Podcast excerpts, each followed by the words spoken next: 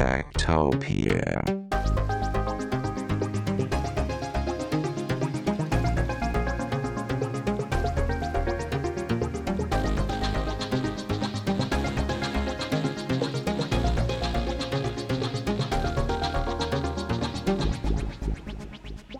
Tektopia er en podcast om mennesker og deres teknologi, udgivet af Ingeniørforeningen IDA i samarbejde med mediehuset Ingeniøren og China Experience, støttet af Innovation Center Danmark, IDA Forsikring og EUT Electronics of Tomorrow. Mit navn er Henrik Føns, og det er mig, der bestemmer i Tektopia. Tektopia.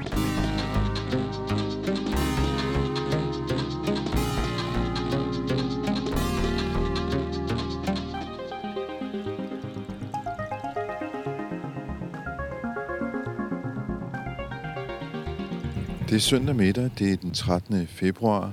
Jeg står på en skole i Hedehusene uden for København. Charlotteskolen hedder den. Og jeg er her, fordi der sker noget helt specielt. Øh, ikke en covid-test, som jeg kan se, man kan tage her. Men øh, det, der står på skiltet her, der står nemlig datamuseum.dk. Levende computer, levende historie.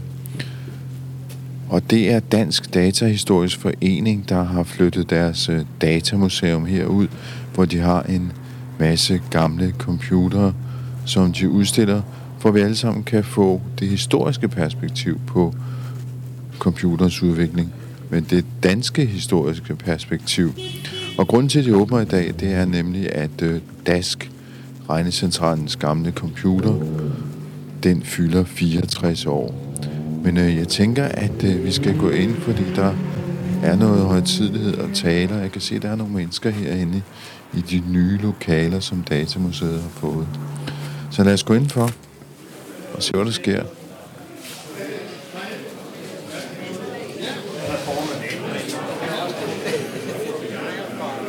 Nu står vi her og venter spændte på øh, åbningsseancen, og jeg har hørt noget om, at der skal klippes en øh, rød hulstrimmel over, som øh, er sat her øh, hen over gelænderet på en trappe, som fører op til første sal på den her øh, nedlagte skole.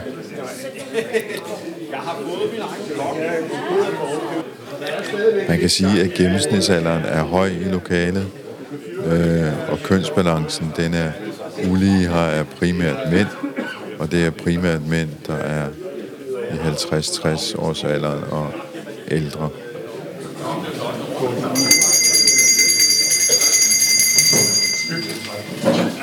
Velkommen til øh, den øh, officielle indvielse af vores øh, datamuseum.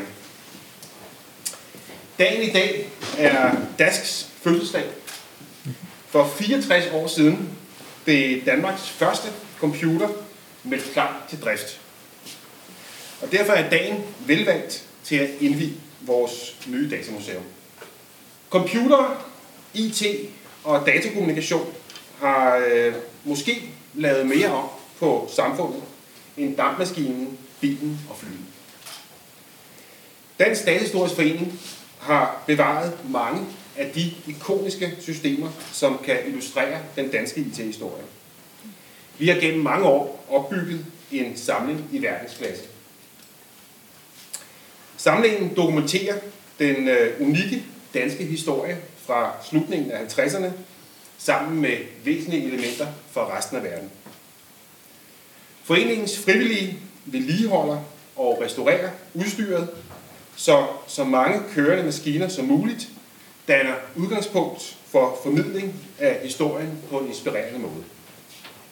Vi vil gerne benytte lejligheden til at takke Høje Tostrup Kommune for at huse os og skabe rammerne for vores fremtidige udvikling. Vi glæder os til det kommende samarbejde med kommunen, og vi er sikre på, at vi kan skabe værdi for kommunen og dens borgere. Med disse ord vil jeg give øh, ordet til øh, Høje Tostrups borgmester, Michael Siler, som øh, måske vil sige et par ord, og derefter skal klippe den øh, røde hulstrimmel og erklære museet for åbent. Jamen, jeg hedder Michael Siler, og jeg er borgmester i øh, Højtostrup Kommune. Hvad betyder det for jer, der er i Datahistorisk Museum lige pludselig, og hvad har din rolle været i det? Jamen, øh, altså min rolle har jo været, at øh, vi har haft nogle møder omkring, øh, kunne det lade sig gøre. Vi blev oprindeligt kontaktet af Niels Sibrandsen, som vi har haft øh, gode samarbejder med på andre fronter. Og, øh, og der var forspørgselen jo, kunne vi finde øh, kvadratmeter til at huse øh, det her datahistoriske museum. Og, øh, og hen ad vejen lykkedes det jo at finde ud af, at det faktisk kunne gå op i en højere enhed, med, øh, øh, øh i, i en højere øh, helhed hedder det. Øh, øh, fordi vi her har, lige her hvor vi er nu, har vi altså nogle skolebygninger, som, øh, som er tomme nu, som nok på et tidspunkt skal rives ned, men, øh, men indtil de skal det, øh, så er det rarere at fylde ting i dem, aktivitet i dem, for tomme bygninger er noget skidt. Så, øh, så, så det, det passer egentlig ret godt sammen, at, øh, at indtil øh, Dansk Datahistorisk Forening finder sådan sin endelige løsning med, med noget, der måske er noget nybygget eller et eller andet, at så, øh, så, kan, de, så kan vi huse dem her. Øh, Hvorfor er det vigtigt? Hvorfor er sådan et museum her vigtigt? Jamen det er det jo fordi, at, at den, den teknologiske udvikling, der har været med IT og computer og data osv., den er jo ret voldsom, og den påvirker øh, alle dele af vores samfund. Og, og hvis man skal forstå det samfund, som man øh, som lever og bor i, så er man også nødt til at forstå den udvikling. Det er det, jeg siger, at, at, at øh, hvis ikke man kender sin historie, så ved man ikke, hvem man er og hvor man er på vej hen. Og det gælder jo i, i, i særdeleshed i forhold til lige præcis den udvikling, som påvirker os alle sammen. Okay, jeg hører, vi skal have rundvisning. Tak.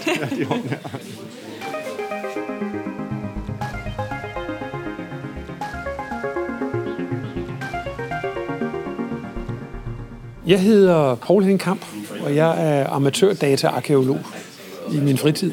Noget i min fritid. Øhm, vi står ude i Hedehusene i Datamuseum.dk's nye lokaler. Nye gamle lokaler. Øh, en administrationsbygning fra en nedlagt skole, vi har lånt af Højtøjstrup Kommune. Hvor vi har housewarming på vores nye samling, eller vores nye udstilling, eller hvad vi nu skal kalde det. Ja, det er vel næppe en ny samling, det er vel en ny udstilling af en, ja, det... en samling, som hele tiden vokser. Ja, øh, og det er jo lidt af et problem, for vi skal bruge en masse plads til den. Men, men det vi har her er sådan et, et uh, jeg vil ikke sige lidt tilfældigt, for det er det ikke, men, men en meget lille del af samlingen, vi har, har kunne finde frem, fordi vi er i gang med at flytte fra den kælder, hvor vi hidtil har haft vores samling. Så mange af vores ting ligger pakket sammen i paller på palreoler ude i provinsen. Men, men vi har sådan en, uh, kritisk minimumssamling, vi har fået med her. Øh, det vi står i her er sådan en lille... Øh, et forsøg på at vise nogle af alle de ting, som mikroprocessorerne gjorde muligt.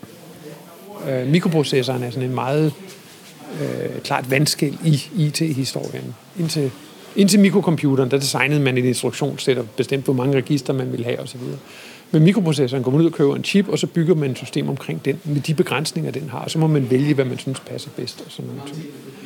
Øh, her har vi for eksempel en, øh, en radionavigationsmodtager til Orange C-systemet, som er bygget med den første mikroprocessor med Intels 4004-processor. Og, og den, hvor, hvor kan, kan, du, kan du pege på den? Hvor sidder den? Den, den sidder der. den sidder her under kølepladen. Mm. Øhm, og det er, det er en dansk bygget nej, computer? Nej, den, den, er, den er amerikansk bygget, den her. Øh, Lorenz C. var sådan et, et radionavigationssystem, hvor der stod nogle 200 meter høje sendemaster. Blandt andet stod der en på Færøerne, der stod en op på Grønland, øh, tre i Norge og øh, en nede på Sylt ved den dansk-tyske grænse osv. Og, og så ved at måle tidsforskellen mellem signalerne fra de forskellige antenner, kunne man bestemme, hvor man var henne man fik nogle tidsforskelle, dem kunne man så kigge på et landkort, eller vandkort og søkort og slå op. Men førhen, inden den her, så var det en meget manuel proces at få lavet de målinger. Man skulle stå med et oscilloskop og få signalerne lige over hinanden og sådan noget. Så bygger de en, en øh, mikrocomputer ind i den, og så får man bare tallene læst ud direkte på, på displayet, og kan koncentrere sig om at sejle sit skib i stedet for. Jeg kan se, at den er fra 1975. Ja, det er, det er en meget, meget tidlig øh, og, og det er meget sjovt, at de skriver, at den er copyright, parentes, computerprogrammet. Fordi man kan jo ikke copyrighte hardware. Det kan man patentere. Man kan ikke copyright det. Så de skriver, at det, det, det er programmet, de har copyright på her. Øhm, det er et meget simpelt program, vi har læst det ud. Øhm, kan, men, kan, den kan køre? Den virker, men, men der er ikke nogen, der sender de pågældende radiosignaler mere. Så, så den viser bare nuller. Det er lidt trist. Øhm, hvor, hvor, hvor mange af de ting, I har i samlingen, kan faktisk køre? Det er et godt spørgsmål. Øh, der er mange af dem, vi ikke har prøvet. Øh, jeg, vil, jeg vil i og for sig sige, at langt de fleste af dem kan køre. Øh, men det skal muligvis lidt knofedt, øh, knofedt til først, og et voltmeter, og kan ske ny sikring, og, og sådan lidt. Ikke? Altså her har vi for eksempel en, en computer, der er bygget af en, en øh, gymnasieelev, som vi ved, øh, som, som skoleprojekt. Og jeg har prøvet at sætte strøm på, men der sker ingenting, og der er nok en sikring et sted, der lige skal kigges på, eller, eller en kondensator, der er blevet gammel og skal skiftes. Eller sådan noget. Men jeg har da alle mulige forventninger om, at den kan bringes til at køre. Og der står det en mikrodask. Ja, det har han kaldt det. Øh, der ligger sådan en kæmpe øh, projektopgave her. Gunnar Lund hedder ham, der har lavet den. Ikke? Hvor, hvor jeg håber, han har fået en høj karakter, for det er et flot stykke arbejde. Altså. Det ser meget godt ud, ja, må man sige. Det, det, det er det, det, det er virkelig, øh, mm. virkelig flot stykke arbejde. Ikke? Andre, de kunne, de kunne købe det en, altså her ligger sådan et, et færdigt sæt, en mikroprofessor, som man kunne lære at kode på en mikroprocessor. Så den har en, en mikroprocessor, den har lidt RAM og lidt rom, og så har den et, et hexadecimalt tastatur og nogle syvsegment, og så kan man så sidde og programmere på den og, og lære sig selv maskinkode, hvis man følger øh, manualen, så kan man videreuddanne sig selv i, i programmering af mikroprocessorer. Og der er mange firma, virksomheder, hvor man har købt sådan en for at finde ud af, om det her var noget, man kunne bruge. Ikke? Og så har man prøvet at koble sin egen øh, pumpe, eller hvad man nu lavede på, og, og så har man sagt, okay, så må kan vi lave vores egen hardware og sådan noget. Hvor, hvor man er startet med sådan en, og for ligesom at Og finde ud af, hvad, hvad det hvad, går det her nu hvad, hvad går det ud på? Er det Ja. noget, vi kan bruge til noget? Sådan. Så har vi en, en HP lommeregner, en af de helt tidlige. Øh, lommeregneren er 50 år gammel for, for en uge siden. Der kom HP's 35, som var den første pocket slide rule, man kunne få. Øh, det er det sådan 25, fordi vores 35 ligger i en flytkasse. Men, men øh, det er 50 år siden, man første gang kunne have en regnmaskine. Og den kostede en mindre formue. Mm. Jeg tror, den kostede 500 dollars, hvilket var rigtige penge dengang. Ikke? Øh, 300 eller 500, det kan jeg ikke huske. Men, men det var stadigvæk rigtige penge. Ikke? Og og det, der så også gjorde dem her muligt, det var også fordi, der sad mikroprocessor i. Det er fordi, man kunne lave en mikroprocessor. Man kunne lave en chip, man kunne fylde det hele ned på en chip. Og, og, og øh, det, der specielt gjorde det muligt for dem, det var, det er sådan et HP, der var opfundet lysdiode-displayet. Øh, de her små boble-displays, som, som vi har at gøre med her. Øhm, fordi den skal jo køre på batterier, den skal køre lang tid på batterier. Nej, den skal jo ikke dræne den. Her der har vi en af formodentlig Danmarks første bærbare computer. Øhm, Frank Basson over på, på Silkeborg Gymnasium. Altså for, for ligesom at forstå, når du siger den første bærbare computer, så vil vi nok nødt til at beskrive den. Altså det er en, Det er en- det, det er en en kuffert. sort, sort rejsekuffert. Det er en sort øh, rejsekuffert, hvor i der er bygget en computer og en båndoptager og en strømforsyning ind. en gammeldags kassettebånd. Gammeldags kassettebåndoptager. Formodentlig købt i Dals Varehus, så vidt jeg kan se. Øhm, Ja, det er ikke en mærkevare, det er helt det er sikkert. ikke en mærkevare, den der, nej. Men øh, han brugte den her til at tage rundt og måle ting. Han kunne tage den her med ud og måle på solceller og vindmøller og alle mulige andre ting. Øh, ude midt på en pløjemark sammen med en gymnasieklasse, eller øh, hvad han nu ellers havde i gang i. Øh, og det, det, man, førhen skulle man jo have haft en hel varevogn for at have en, en tilsvarende computerkraft i den. Øh, nu siger du øh, på en pløjemark, altså, hvad med strøm? Den kan køre på batterier. Mm. På et bilbatteri. Siger han. Jeg har ikke prøvet det. Og han har lavet den i Hillerød den 6. 4. Nej, 1988. Silkeborg. Silkeborg. Nej, det her det er et brev, der er en, der har sendt til ham. Nå, Øh, så vi er en eller anden gang i 80'erne, eller hvad? øh, jeg tror meget tidligt 80'er. Mm. Altså det her, det er sendt i 88, ikke? Ja. Øh, så øh, jeg, jeg ved faktisk ikke, jeg kender ikke dateringen på den. Men, men vi har en halv aftale med ham, så det, det skal vi lige have. Det er jo faktisk meget sjovt. Det er jo en, der takker ham. Han skriver, dit vidunderlige kuffertshow gjorde stort indtryk på mig. Det startede min, pro- min interesse for ja. programmering. Men han kunne simpelthen tage den med ud, ja. Besøge en gymnasieklasse og sige, det her er en computer. Ja. Her der har vi så øh, standard ingeniørløsningen. En øh, Texas 59 lommeregner med printer. Og øh, da vi fik øh, lovning på den her bygning, så det første, vi, nogle af os gjorde, fordi vi nørder, det var at gå ind i Høje Tostrup Kommunes byggesagsarkiv. Hvor der jo ligger tegninger og byggetilladelser og diskussioner om skorstenen er for høj, eller kloakken for dyb og alle de her ting. Og der ligger også de statiske beregninger til bygningen. Og de er udført eller dokumenteret ved, at man har nogle fortrykte ark, hvor der er to vinduer, hvor man så klister strimlen fra en Texas 59 lommeregner ind med søjleberegningerne og bjælkeberegningerne osv. osv. Det var meningen, at jeg skulle have printet en ud og have haft med, men den ligger hjemme på mit skrivebord. Jeg glemte den svært at tage den med, ikke? fordi jeg synes, det er så sjovt, at bygningen, vi er i, er beregnet på en lommeregner som den her. Og dokumenteret som... Det var dokumentationen for den statiske beregning for, hvor træls den der bjælke er borer i. Hvor meget armering der er i den. Så har vi et, et, en lille samling industriel styring her. Øh, inden mikroprocessoren var industriel styring og sådan noget med hele skabe fyldt med relæer.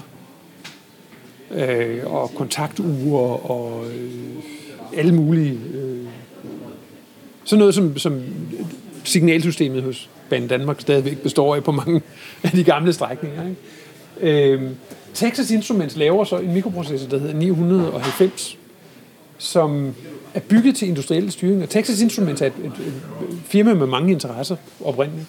Men øh, de laver det, der hedder en PLC, en programmerbar logisk controller, som kan simulere den en stak relæer.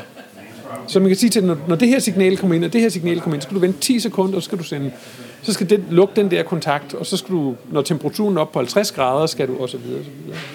Øhm, hvor man så programmerer det ind her, i stedet for at, at stå og kode det ind med relæer og ledninger. Og det vil også sige, at hvis man så skifter mening om temperaturen, jamen, så kan man bare ændre temperaturen eller tidsintervaller. Og sådan noget. Øhm, og det bliver, altså, PLC er en enorm industri i dag. Øh, det her det er fra en, en Siemens Simatic 6 eller 5, tror jeg det er. Øhm, hvor, hvor hvis du har en maskine, der laver plastikposer, så skal der være noget, der styrer den. Og der køber man så sådan en stak printkort fra Siemens og programmerer dem til at gøre, hvad der nu skal gøres. Eller hele fabrikker kan være automatiseret på den måde. Og det, det er mikroprocessoren, der gør det muligt. Det her kort er lidt sjovt, fordi det er magnetisk boblelager. En, en obskur type datalager, som vi ikke bruger mere. Øh, men en utrolig robust. Øh, det bliver den brugt meget i industri øh, sammenhæng. Og laver Intel, kan jeg se. Ja, det er Intel, der har lavet det her. Det var Intel, Motorola og Hitachi, der lavede dem, tror jeg. Det er sådan et meget spændende Øh, tyndfilms magnetisk koncept. Det er dybt fascinerende fra et fysiksynspunkt.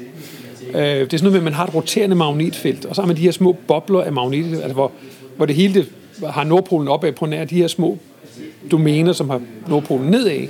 Og så kan man få dem til at kravle rundt i sådan nogle lykker, og ligesom, ja, det er meget spændende. Dybt fascinerende teknologi. Og så har vi sådan et moderne industrikort her, som bare i og for sig er en almindelig PC, ikke? Øh, men fyldt ned i en form, hvor man kan stoppe det i en, i, ude i en, en industriel øh, sammenhæng. Ja, vi har, herover har vi sådan lidt mere på, på konsumsiden. Det her det er sådan en lille øh, nørdkonstruktion. En, øh, en hjemmecomputer, der kan være i en, sådan en, en dåse til halsbestiller. Øhm, den er meget sjov, men den er mest sjov. Øhm, så har vi en, øh, en CPR-nummer-tjekker. Dengang vi indførte CPR-nummeret, havde man i fagforeningerne, der skulle man jo tjekke folks CPR-nummer. Og det der med at sidde og regne kontrolcifferet ud, var frygteligt. Så regncentralen byggede den her lille dims, hvor man kan taste et CPR-nummer ind, og så lyser det den korrekt eller forkert, afhængig af om tjekcifferet passer. Ja, der er tre lamper, korrekt, Der er- forkert og, og klar. klar. Ja, Det var det. det var det. Ikke noget med at overvåge folk. Den gemmer ikke noget. Den siger bare, om det er et korrekt CPR-nummer, eller om det ikke er. Og der sidder sådan en lille mikroprocessor i.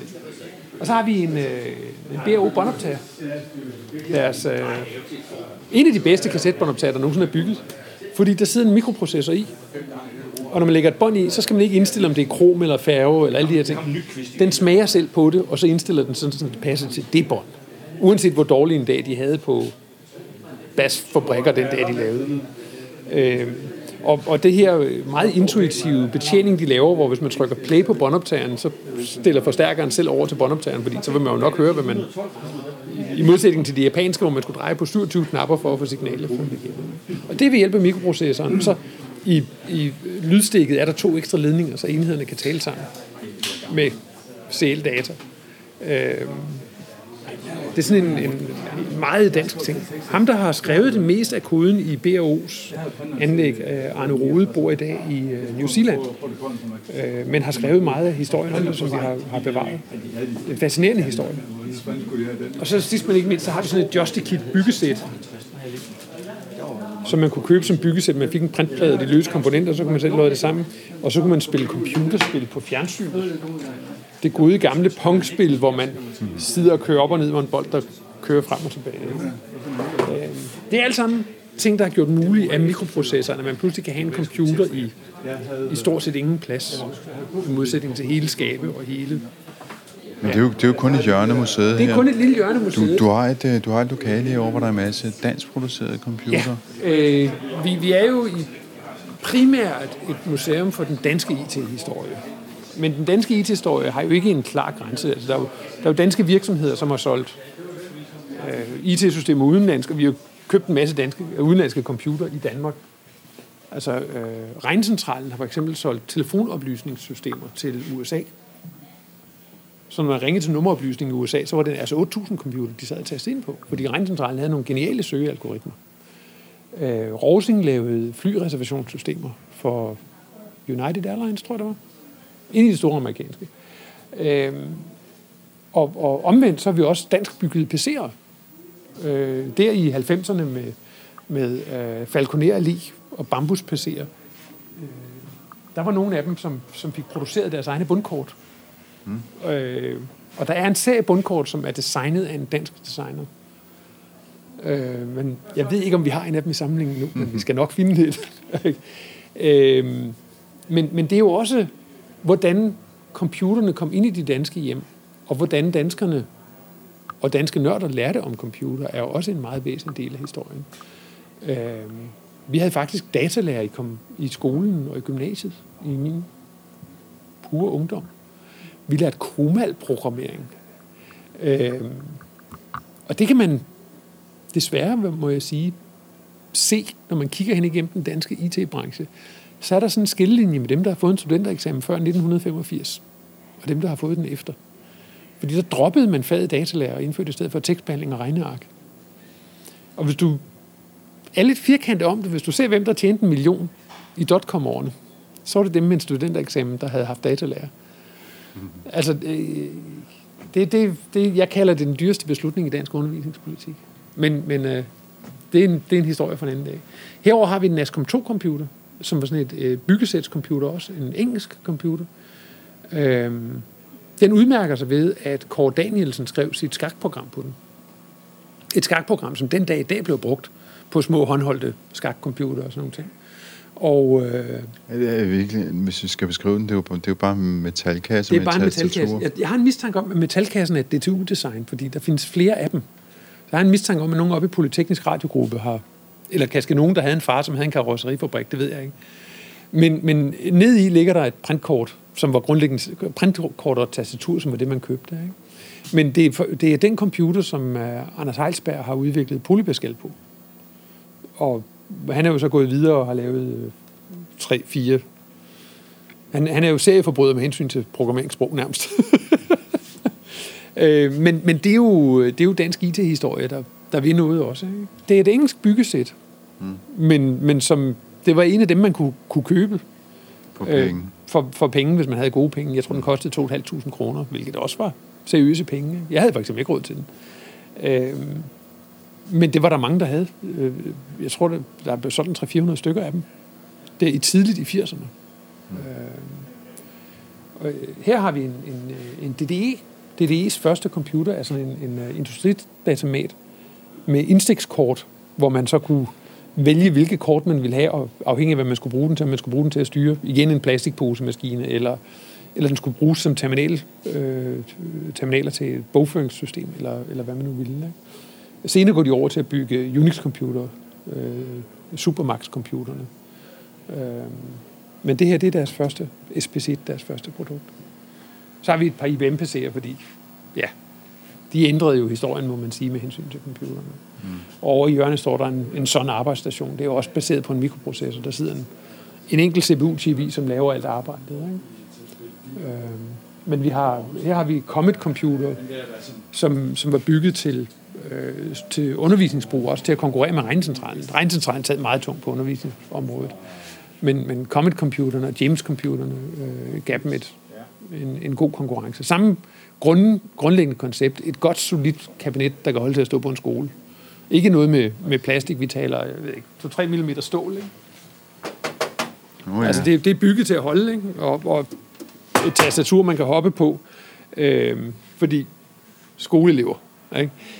Øh, hvor, hvor jamen, jamen, de vidste, hvad de gjorde. De vidste, hvad deres marked var, ikke også? Øh, så det, det er bygget til at holde, og det holder. Ikke? Man kan godt se, at den har fået nogle knups, men... øh, Jamen, øh, bare- mange af de computere, vi har modtaget her, de har jo levet en kummerlig liv i en kælder, eller på et loft, eller i en lade, eller, eller sådan noget, før de når herud til. Øhm, men det må vi så prøve at råde bod på, som bedst vi kan. Men altså, nogle af dem er jo simpelthen slidt. Altså, her kan man jo simpelthen se, at malingen mangler på kanten. Mm. Der, hvor folk har haft håndfladen siddende, ikke? Den er faktisk også sådan lidt mere, den er lidt mere sort, lidt mere snavset derude, hvor folk har haft hænderne.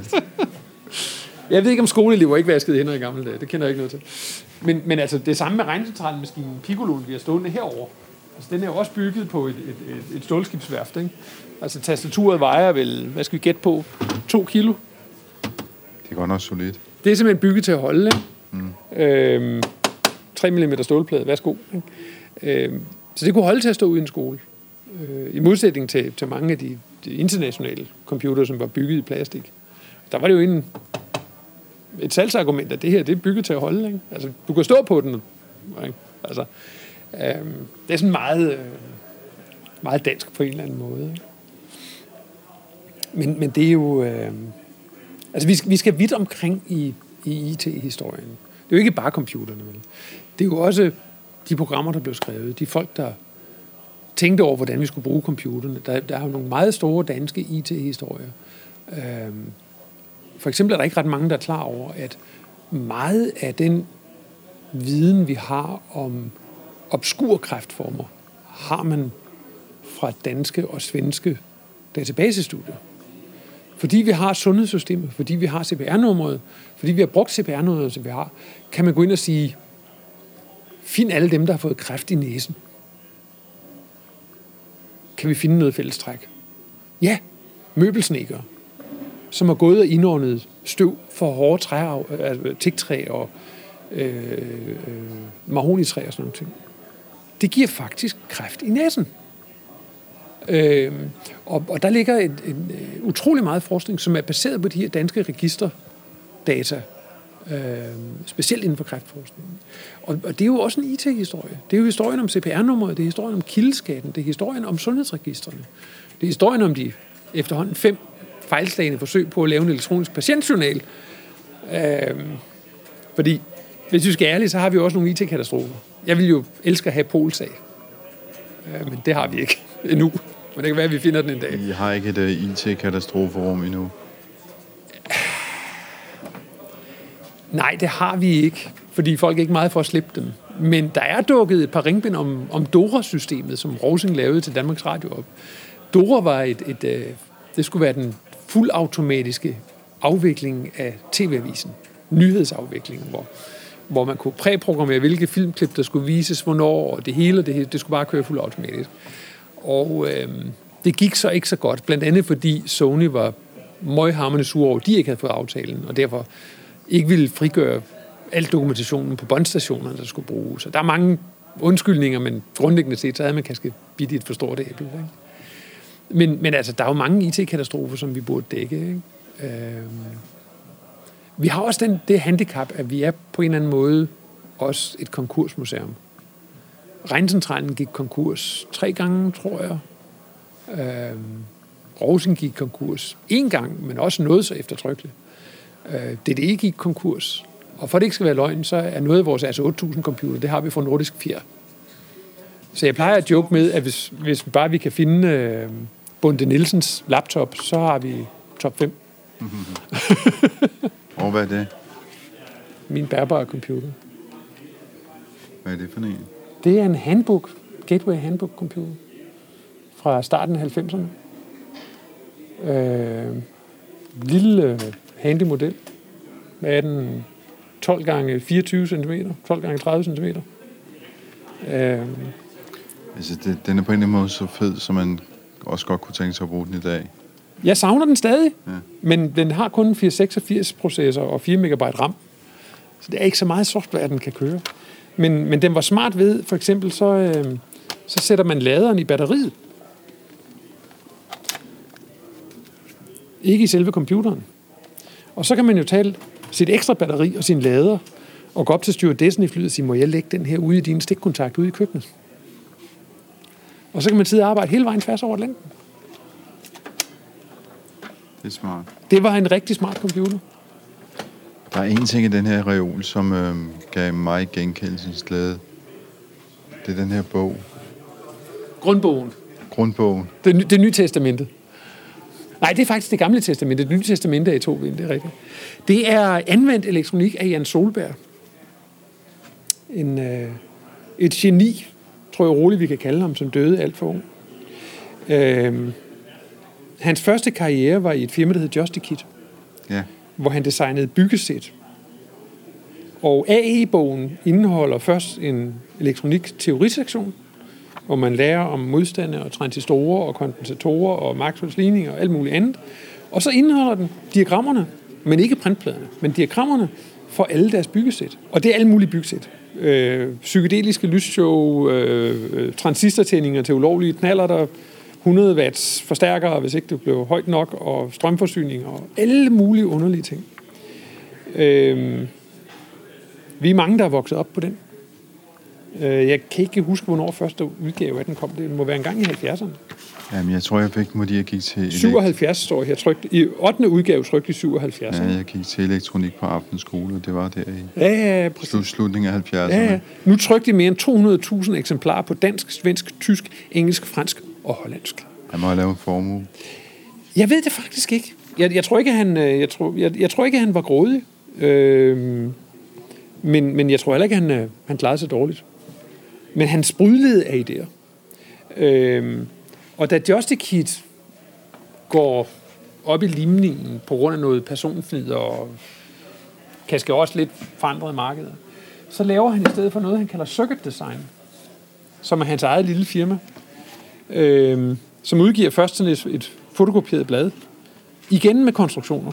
Øhm, hvad har vi her? Der har vi øh, en alarmterminal, så man kan bygge sin egen øh, tyverilarm.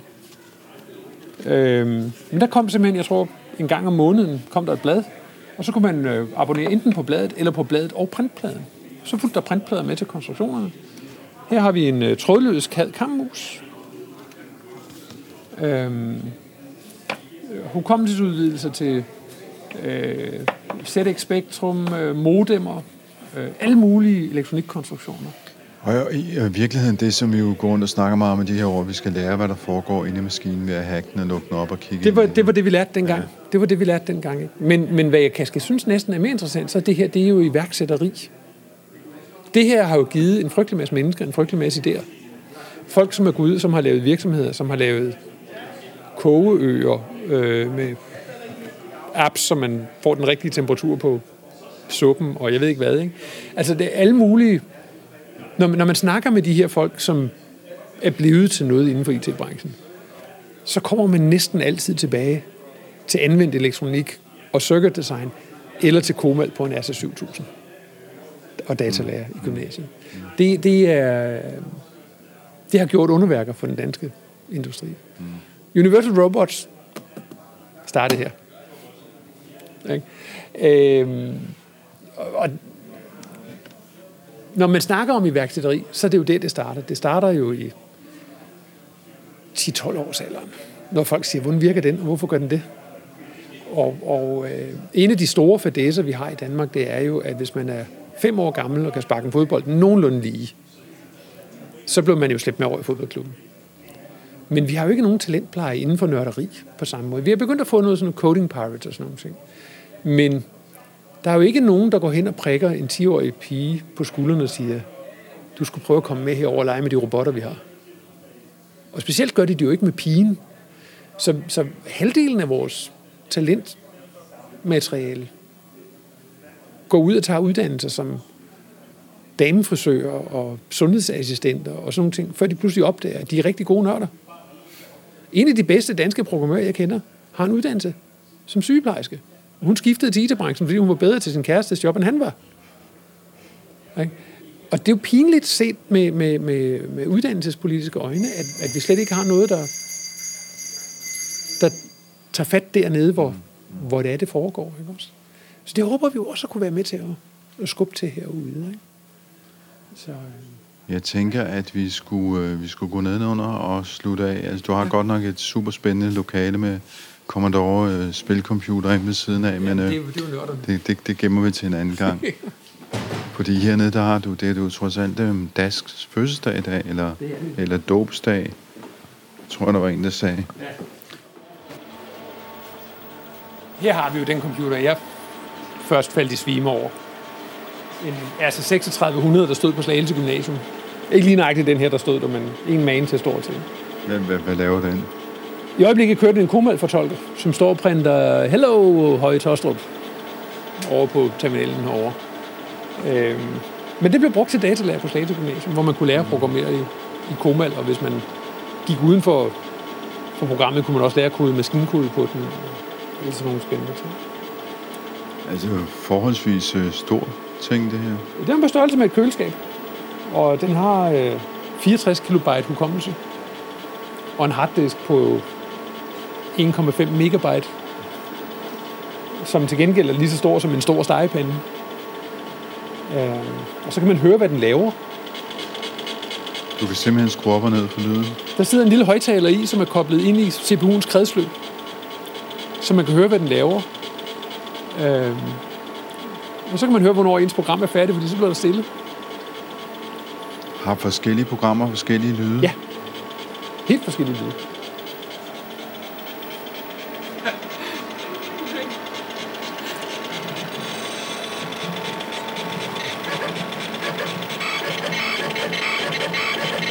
Den der pivlyd, man hører, det er en sortering. Hvad er det? Det er en sortering. Jeg er ved at liste, hvad der ligger på disken, og så sorterer den navnene alfabetisk.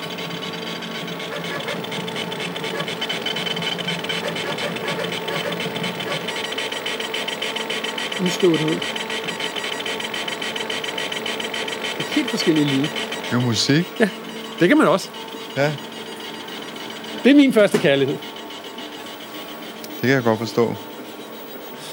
Og hvor, hvor er vi hen tidsmæssigt? Øhm, starten af 70'erne til midten af 80'erne. Den første af de her computere blev brugt, da man flytter Carlsberg Mediancirklen. Øhm, en mediancirkel er en speciel stjernekigger, der kun kan kigge i nord-syd-retningen. Den kan ikke dreje øst-vest. Den kan kun se stjerner, der passerer lige over. Men så kan man til gengæld måle tidspunktet, de passerer over, meget nøjagtigt. Og på den måde lave et stjernekatalog. Og den stod op i Brofelte, Øh, men så flyttede man den til de kanariske øer for at komme til at se nogle flere stjerner på den sydlige stjernehimmel. Men man ville jo ikke have en, man skulle jo ikke hen og hyre en studentermedhjælp til at sidde på de kanariske øer og dangdere den hver aften, vel? Øh, så man fik regnecentralen til at bygge en computer, så man automatiserede det. Mm. Så man havde en visevært dernede, og så sad astronomerne i Danmark, og så ringede de op med modem, og downloadede, hvilke stjerner, der skulle kigges på i nat. Og næste morgen kunne de så ringe ned igen og hente de målinger, der var lavet. Helt uden der var nogen, der sad og drak sig stive i billig fra, øh, spansk rødvin. Øhm, og så blev regnecentralen så serveret af den. Det var en da, øh, oprindeligt Data General øh, Nova computer. At de blev forhandlere af den, og senere laver de så deres egen piratkopi, som hedder altså 3600 af den.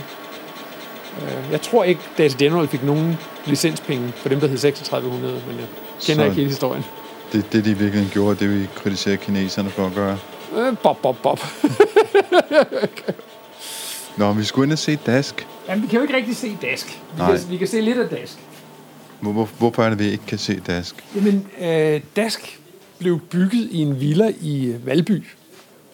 Og når vi siger bygget i en villa, så mener vi virkelig bygget ind i en villa. Fordi den fyldte faktisk hele stuen. Øh, store paneler med rør. Øh, 2300 rør, tror nok det er, totalt set, radiorør. Og 15 kW med køleanlæg i kælderen. Øh, og den kørte i 6-8 år, tror jeg før man måtte erkende, at nu havde man ikke noget at bruge den til mere. Nu har man lavet gear, den var meget bedre og meget mere brugervenlig og regnede hurtigere. Øh, og så blev den pensioneret øh, med en lille smule ceremoni og, og så videre. Øh, og store del af den havnede på Teknisk Museum, og store del af den blev bare skrottet som metalskrot. Men vi har et enkelt panel fra den her med radiorør. Øh, den er simpelthen modulopbygget med sådan nogle paneler på størrelse med en, en stor bageplade, øh, hvor der så sidder et antal radiorør på. Og så på bagsiden sidder så modstanderkondensatorer, som, som udgør de digitale kredsløb sammen med rørene. Øh, det her er vist nok en del af trumlekontrolregistret, hvis jeg husker rigtigt. Der er nogen, der kan huske alle de her detaljer. Jeg kan i god grund ikke huske dem. Jeg kan kun mm-hmm. gentage, hvad jeg, hvad jeg siger. Og så er der noget hulkortlæser her. Ja, hulstrimmellæser. Ja. En, en optisk hulstrimmellæser, hjemmebygget. Meget hjemmebygget. Hvis man kigger bagpå, kan man se, det er sådan en total fuglerede konstruktion. Øhm, nok, hvis du kigger over fra den her side, så kan du se, det er sådan komponenter, der bare er løjet på i, i fuglerede orden på printkort. Ikke? Ja, det, øh, kun men, men, det. men det er faktisk ret banebrydende, fordi den læser optisk. Der sidder en, en øh, Øh, filmfremviserlampe heromme bagved, og så et optisk system, og så et prisme, og så sidder der så fototransistorer hernede, som detekterer, at lyset går igennem strimlerne i, i hulstrimlen. Og øh, det, det slider meget mindre på hulstrimlen, i forhold til mekanisk system, hvor der skal fingre op igennem hullerne og sådan noget. Og bliver den direkte inspiration til en af regncentralens største succeser, nemlig RC2000-læseren, som, som står herover. Øh, det er formodentlig den bedste hulstrimmellæser, der nogensinde er bygget. Øh, den kan læse op til 2.000 tegn i sekundet. Altså 2 kilobyte i sekundet kan den læse. Det vil sige, at den vil være en god times tid om at læse et almindeligt billede ind, hvis man havde strimmel nok til det. Ikke? Øhm, men den, den, øh, det er meget hurtigt. Altså andre læsere læste skal kun 150 til 300 tegn i sekundet. Og hvornår er den her fra? Den her, den er fra en, cirka 60. Den, er, den udvikler sådan et sted mellem dask- og gearcomputeren, eller sådan lidt, det, den er standard på gearcomputeren. Øh, standardudstyr der på, på simpelthen på gearcomputeren. Øh, og når man læser en hulstrimmel for fuld hastighed, så står strimlen simpelthen 5 meter ud i luften øh, på den anden side. Det er meget imponerende at se. Øh, igen fordi de gør det optisk. Der er ikke noget, der skal igennem hullerne på strimlen ud over lys, så, så de kan bare køre til. Og var, var det en særligt dansk øh, patent, eller? Jeg ved, ikke, om man, jeg ved faktisk ikke, om den er patenteret, men, men det var et, et, et meget dansk design, både sådan i udseende og, og, øh, og funktionsmåde. Og den blev solgt til mange andre computere. Altså for eksempel IBM Mainframes brugte sådan en, fordi den var hurtigere end dem IBM havde. Så man kunne, man kunne ringe til regncentralen og sige, jeg har en sådan en computer, vi skal bruge sådan en læser. Så havde de en med det interface på, eller lavede en med, der, der havde et interface, der passede til den computer. Hvad, nu, nu har du snakket tidligere også om ting, der var håndbygget. Altså, var, var den i serieproduktion? Eller hvad var den var i serieproduktion, men, men altså i højeste grad håndbygget. Der er jo ikke meget robot over at bygge sådan en som den her, vel? Altså, det er jo folk, der har stået med skruetrækker og brakonøgler øh, og sandpapir og, og pusset og, og, og, og poleret, ikke? Øh, men men øh, der blev solgt jeg, jeg ved faktisk ikke, hvor mange af dem, der blev solgt. Jeg ved faktisk ikke, om vi ved, hvor mange, der blev solgt af dem. Men, men det er faktisk numerisk den, det har solgt mest af hos regncentralen.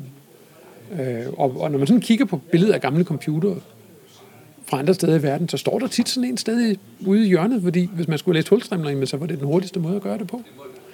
En del af hemmeligheden er, at den har et lille kernelager, magnetkernelager, så den kan have 256 bytes lagret. Den kan læse 256 bytes forud. Så når computeren siger, nu skal jeg bruge et tegn, så har den det klart. Den skal ikke først hen og starte strimlen og, og motor og sådan noget. Og så så lave på den måde, at jo mere plads der er i lageret, jo hurtigere kører motoren, der fører strimlen frem. Så hvis man har et program, der læser ganske langsomt, så kører strimlen sådan lige så langsomt igennem. Og hvis man har et program, der kan læse hurtigt, så kører strimlen for fuld skrald. Det er, det er en meget fascinerende maskine. Og meget interessant i det måde at gøre det på. Ikke? Mm. Og så med sådan 256 bytes core som er syet hjemme på køkkenbordet af en af konerne i, til de ansatte i virksomheden. Det er det samme med Dasks kernelager. Det blev syet af, af ingeniørernes koner derhjemme. De sad og syede trådene igennem kernerne til kernelageret hjemme på køkkenbordet. Det er vildt. Det er vildt ja, det, det, er, det er dybt fascinerende. Øh, det sidste herovre, gear, eller rettere sig, det er jo ikke gearcomputer. I har, det, I har en gearcomputer. Vi har en gearcomputer. Vi har en gearcomputer, der kører Og vi har en gearcomputer, der er for høj til at komme igennem dørene. Og vi tør ikke lægge den ned, fordi det er en 50 år gammel computer. Og Ge- Gearcomputeren er så efterfølgeren til DAS. Det er efterfølgeren til DAS. en dansk produceret Også computer. dansk øh, bygget. Det er Geodæisk Instituts elektronregnemaskine. Øh, der sker det med oprettelsen af NATO, at man opdager, at tyskerne ikke kan bruge danske landkort, og danskerne ikke kan bruge tyske landkort, hvis de skal ramme. Og så laver man noget, der hedder UTM, koordinatsystemet. Universal Traver- Transversal Mercator Projection. og sådan. Og det betyder så, at Geodæisk Institut skal hen og regne alle deres koordinater om. Og det er sådan noget med, øh, med krumme flader og øh, 12. ordens Taylor-polynomier og sådan nogle ting. Så de kiggede på det, så så de, hvor lang tid de skulle lege dask for at lave deres beregninger. Og det var så, de skulle bruge dask i overvis. Og så ringede de i stedet for til regncentralen og sagde, vi vil godt have jer til at bygge en computer til os.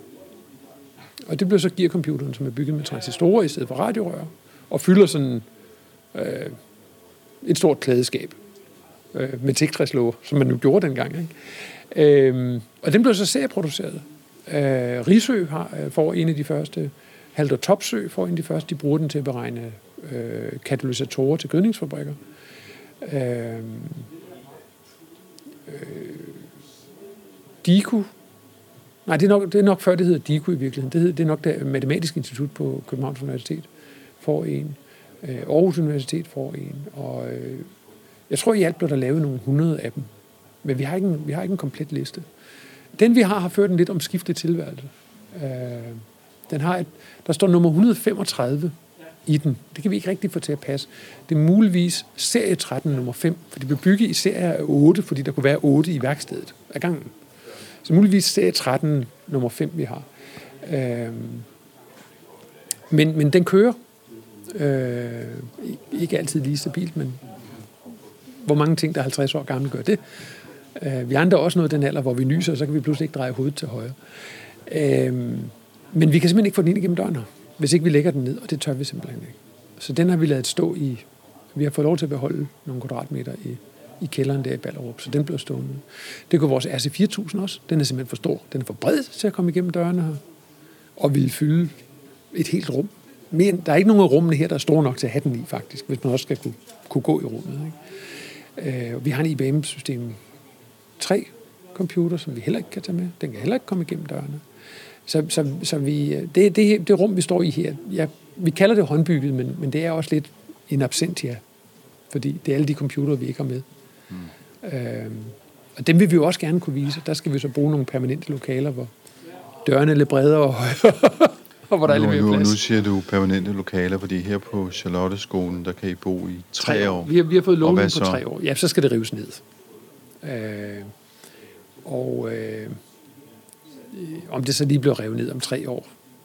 Altså, der er jo ingenting, der er så permanente som det, man kalder midlertidigt. Men, men øh, det er problematisk for os at have hele samlingen en times kørsel væk på paller, på pallereoler. Øh, vores udstilling her halter lidt af det, fordi vi ville egentlig gerne have haft en HB35 lommeregner, men den ligger i en af de der seks flytkasser deroppe nede i Ringsted. Ikke? Så, så vi, vi håber på at finde nogle permanente lokaler.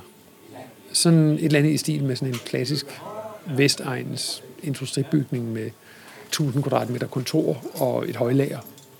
Og så kan vi have samlingen stående på paller ude på højlageret, og så kan vi gå ud og finde vores lommeregner, når vi skal bruge den. Og så kan vi bruge kontorerne, ligesom vi gør her, til udstilling og værksteder. Og, og så få et permanent sted, så vi ikke skal flytte vores gamle computer mere end højst nødvendigt. Men indtil da, så kan man komme her og se den her samling, som ja. vi lige har været en lille smule rundt i. Det var ikke det, Det, det, hele, det, det, så. det, er ikke engang det hele, vi har set endnu, nej.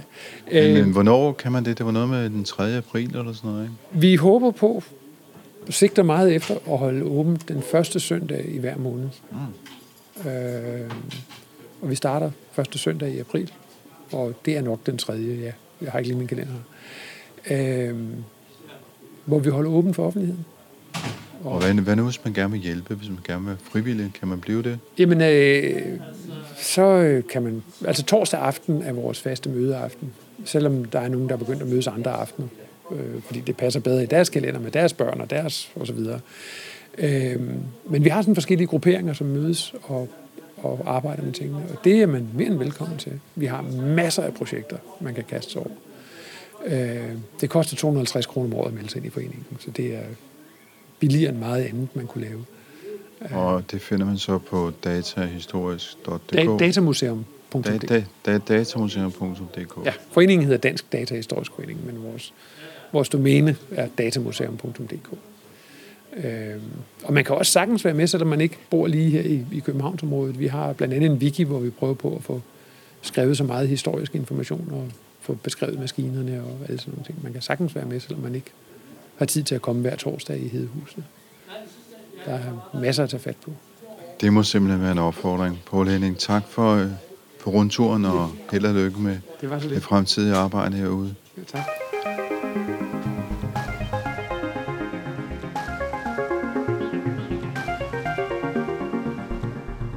Ja, du har altså lyttet til Tektopia. Du kan finde vores tidligere podcast på tektopia.dk. Du kan skrive til mig med ros og ris på henriksnabelag.tektopia.dk. Du kan følge os på Twitter og på øh, Instagram, der hedder vi snabelag.tektopia.dk. Du kan også på tektopia.dk øh, tegne abonnement på vores øh, nyhedsbrev, Ida Tech. Og øh, så kan du deltage i øh, teknologidiskussionen i vores øh, Facebook-gruppe, der hedder Tektopia Backstage. Og så kan du selvfølgelig lytte til podcasten på den podcast-platform, du nu engang bruger, og det kan du gøre hver eneste mandag, hvor vi udkommer. I redaktionen, der sidder også Veronika Wallin, jeg hedder Henrik Føns, og der er bare tilbage at sige på genhør i næste uge. Tak, Pierre.